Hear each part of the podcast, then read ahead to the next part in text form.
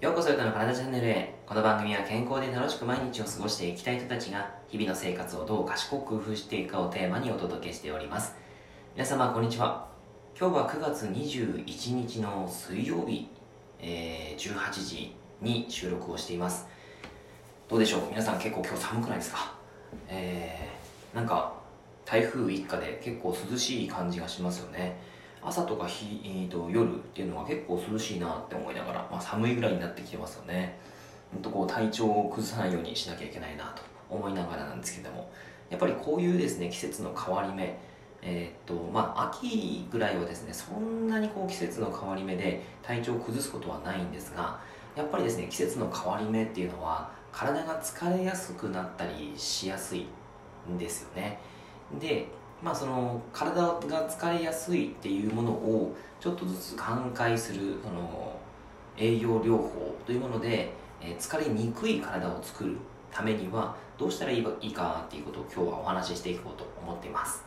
はい、まあ、食事の面からですね、えー、アプローチをしていくことはかなり重要なポイントなんですけども、えっと、今日のですねそのテーマ、まあ、いろんなことをやれば、やる、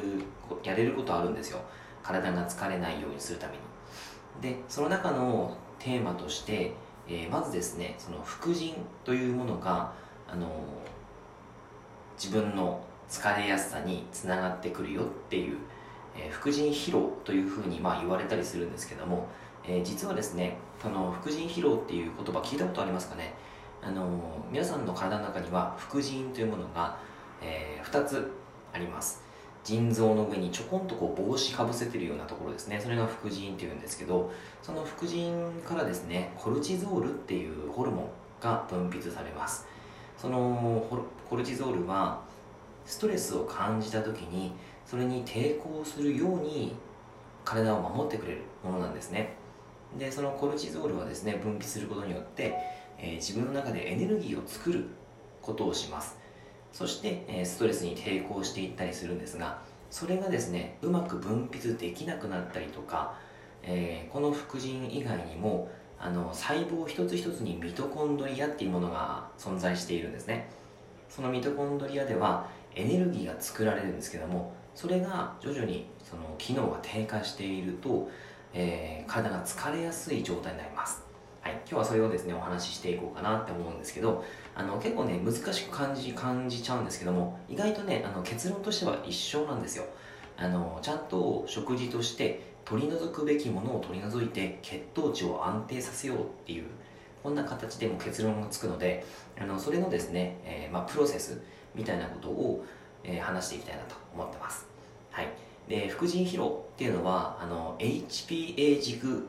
の機能低下っていうふうにも最近では言われてるんですね。この エイチピーエー って何かっていうと、えー、簡単に言うと脳とその副腎のその神経伝達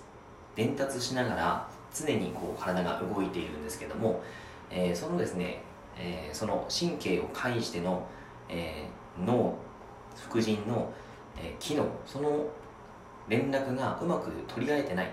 えー、その臓器同士がちょっとずつ機能が低下しているよっていうことがあったりします。まあ、これがですね副腎疲労のあの正体だったりするんですけども、これがですねあの結構多くの方に最近当てはまってるかなって思います。よく疲れが取れないとか、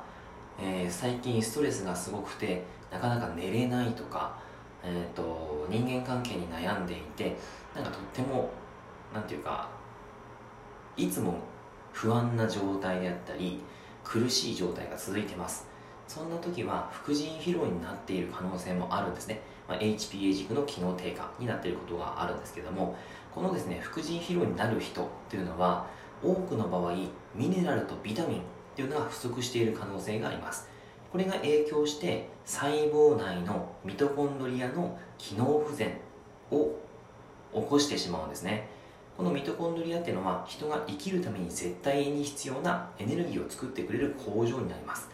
この部分が機能低下をすることによってやっぱり体の疲労が抜けなくなってくるんですね。で、えー、鉄とか亜鉛っていう、まあ、ミネラルがありますよね。鉄とか亜鉛とかマグネシウムっていったものがエネルギー産生に必須のミネラルなんですね。あとはビタミン ビー 群であったり シー というのは副腎をサポートするビタミン、これなんですけども、やっぱりですねこれが欠乏してしまうと、まあ、ストレスによって例えば欠乏を使われすぎてしまうことによって疲れやすくなったりとか、仕事のパフォーマンスが上がらなくなってくるということなんですね。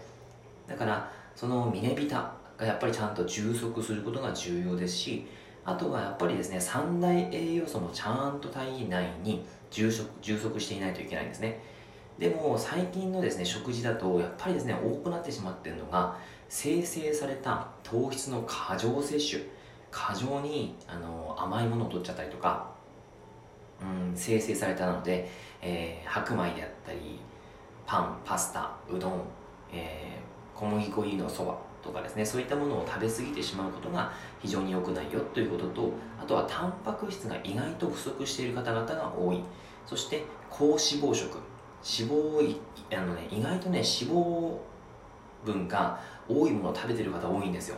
非常に多いです、はい、なのでその部分があの エイチピーエー 軸の機能低下であったり、そのミトコンドリアの機能低下にもつながってくるわけなんですね。はい、まあ、ここら辺をちゃんと改善するためにも、その今言った生成された糖質の過剰摂取、タンパク質をちゃんと摂る、えー、高脂肪食をだいぶ抜い、まあ、少しずつ少なくしていく、はい、えー、生成された糖質の過剰摂取は少なくしていくことですね。はい、こういったことをしていかないと、やっぱりですねそのエネルギー源としてえー、ミトコンドリアが作れなくなっちゃうんですね、エネルギーを。なのでまずここの部分を取り除くことからスタートだったりします。でその上でちゃんとその副腎疲労が、えー、寛解できるようにミネラル、ビタミン、こういったものもちゃんと取らないといけないよということなんですね。でちなみになんですけど、えー、と疲れやすくなってくるのは胃とか腸内環境も関わってきたりします。やっぱり胃とか腸っていうのは消化をして吸収をするところですから、そもそもその土台が安定していないと、そのちゃんと食べてはいたもいるけど体の中に吸収されてない可能性があるんですね。だからこそ胃とか腸の状態を良くする、整えるってことは重要だったりします。えー、これをするためにもやっぱり取り除くことは一つ必要なんですけども、例えば高血糖食、高脂肪食を取らない、取らない、あとは食べ過ぎ、飲み過ぎを控える、えー、グルテン、カゼイン、小麦や乳製品をできるだけ控える、あとは抗生物質ですね。結構薬で意外とね抗生物質とか、まあ、他の薬も飲んだり飲みす、飲み過ぎるってことはないですけど、うーん余分に飲ま、飲んでなきゃ、飲んでないといけないとかですね、えー、お医者さんにやっぱり出されたから飲んでますっていうのはやっぱりあると思うんですけど、えー、とずーっとね飲み続けてしまうとやっぱり胃とか腸に負担かけちゃうんですね。あとはまあ口呼吸であったりカビ、えー、であったり朝の歯磨きをしていないとか、こういったことがその胃とか腸への負担になりますよということです。はい、あとカフェインかな、カフェイン、はい、ということで、えー、やっぱりですねそのこの土台を安定させた上で副腎疲労の緩解、あとはミトコンドリアの機能改善をしていきましょうということで、えー、まとめていくと、ちゃんと取り除くものが重要ですよと。そうすることによって胃と腸の状態を良い状態にして、そして、えー、あとは血糖の維持ですね。血糖の維持で朝食、昼食、夕食をあのちゃんと適量を取りながら、間食を蜂蜜とか、あとはブロススープっていう骨出しスープであったり エムシーティー オイルを使ったり甘栗を食べたりとかしながら、それで血糖値を安定していく、こういうことをすることによって、えー、ちゃんと エイチピーエー 軸、えー、副腎疲労の緩解改善につながってきたりします。やっぱりストレス毎日に何かしらあるじゃないですか。えー、人間関係であったり食事、あの食事じゃない仕事であったり、さまざまなことがあると思うんですけども、そこからですねちゃんと回復に向かうためにも食事をやっぱり安定させるっていうことはあの一番取り組みやすいことですから、なかなかやっぱね人間関係、仕事をストレス、それを改善しようと思ってもなかなか難しいので、まずは自分のできるところからって考えると、そういう食事からになってくるんですね。でそれをすることによって、えー、非常に体の疲れやすさが抜けてきますし、あのやっぱりこう冬になると風邪をひいちゃうとかですね、休みになると風邪をひいちゃうっていう、こういう状態はそのかなり副腎が疲労している状態だったりしますから、それに対して、えー、しっかりその食事をまず見直してみることをやってみてください。はい、まあ、これからですね、徐々に徐々に寒くなってくると思います。そんな時に、あのー、元気に活発に動けるように、えー、今から体をちょっとね、食事で改善していきましょう。はい、というわけで今日は以上でございます。内容がいいなと思ったら周りの方にシェアしていただくと嬉しいです。またいいねマークやフォローをしていただくと励みになります。えー、今日もラジオに聞いてくださ、ラジオを聞いてくださってありがとうございました。では、良い一日を。